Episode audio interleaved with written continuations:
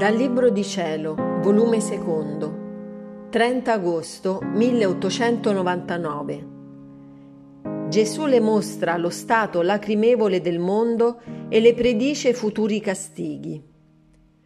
Questa mattina il mio diletto Gesù mi ha trasportato fuori di me stessa e mi ha fatto vedere il decadimento della religione negli uomini ed un preparativo di guerra. Io gli ho detto, Oh Signore, in che stato lacrimevole si trova il mondo in questi tempi in fatto di religione.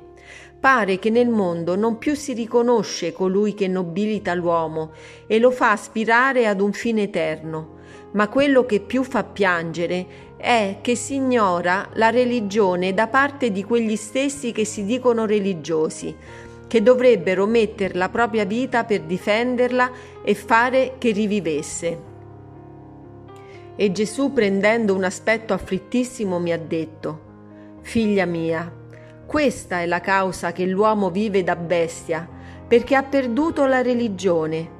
Ma tempi più tristi verranno per l'uomo in pena della cecità in cui egli stesso si è immerso, tanto che mi si stringe il cuore a vederlo.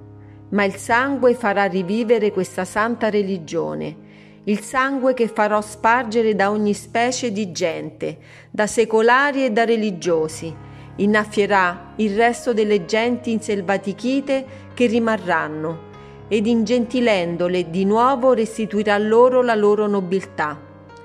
Ecco la necessità che il sangue si sparga e che le stesse chiese restino quasi abbattute, per fare che ritornassero di nuovo ed esistessero col loro primiero lustro e splendore. Ma chi può dire lo strazio crudele che ne faranno nei tempi a venire?